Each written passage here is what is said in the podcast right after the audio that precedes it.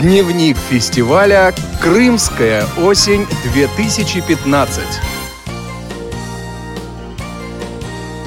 Сегодня в Евпатории открывается Всероссийский культурно-спортивный образовательный фестиваль ВОЗ «Крымская осень-2015». Запись открытия мероприятия вы услышите в ближайшее время. А пока расскажем о том, что же происходило вчера.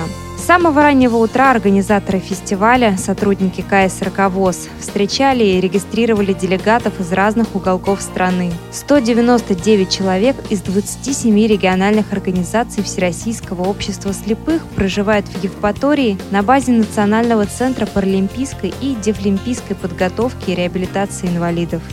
Среди делегатов фестиваля есть и те, кто принимает участие в крымской осени не в первый раз. В прошлом году мы уже беседовали с председателем Калининградской региональной организации ВОЗ Анатолием Бышкиным. Сегодня он снова в Крыму и поделился с нами своими впечатлениями. Ну, во-первых, в прошлом году мы были здесь э, и посмотрели, когда первый раз они вступили. Год прошел, какие у них есть результаты.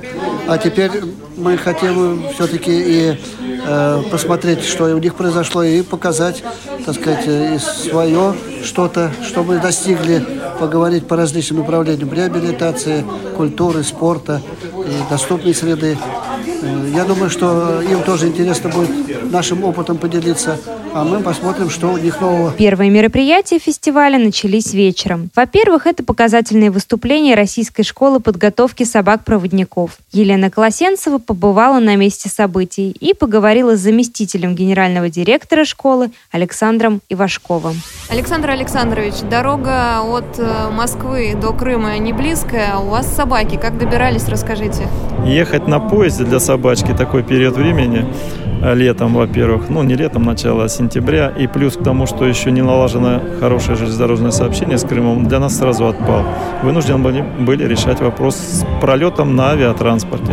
Там тоже у нас некоторые проблемы были, потому что наши инструктора не имеют права пролетать с собакой-проводником в салоне воздушного судна. Это имеет право по закону только инвалид по зрению много пришлось в этом направлении работать, удалось одной компанией решить вопрос, потому что у них в правилах перевозки был один из пунктов. Пришлось мне поизучать эти правила некоторых авиакомпаний. Вот нашел там пункт, что возможно провоз в салоне воздушного судна собаки проводника. Вот у них ссылочка была на то, что могут сопровождение кинолога провозиться в салоне воздушного судна, но с разрешения авиакомпании. Я направил письмо в эту авиакомпанию и сумел решить вопрос так, что мы летели сюда и обратно полетим тоже в салоне воздушного судна в сопровождении не незрячего человека, а инструктора. День завершился вечером знакомств.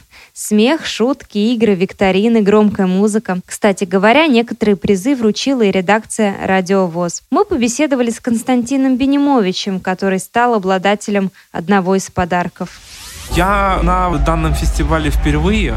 Могу сказать, что со слов моих друзей, кто был раньше на этом фестивале, такого масштаба именно, вот, э, скажем так, широкого, где принимают участие все регионы России, большинство регионов, ну, именно впервые, где объединено и социокультурная реабилитация, и спортивные мероприятия, и мероприятия, посвященные радиовоз и непосредственно жизни Всероссийского общества слепых. Вот, ну, в этом году впервые. Я надеюсь, что наша Крымская региональная организация воспользуется этим шансом, который нам был дан, и мы сможем развиваться дальше и приносить пользу Всероссийскому обществу слепых. Фестиваль «Крымская осень» продолжается, а мы, сотрудники Радио ВОЗ, и дальше будем рассказывать о его мероприятиях. А эту программу подготовили Наталья Лескина, Елена Колосенцева и Олег Шевкун. До новых встреч на Радио ВОЗ.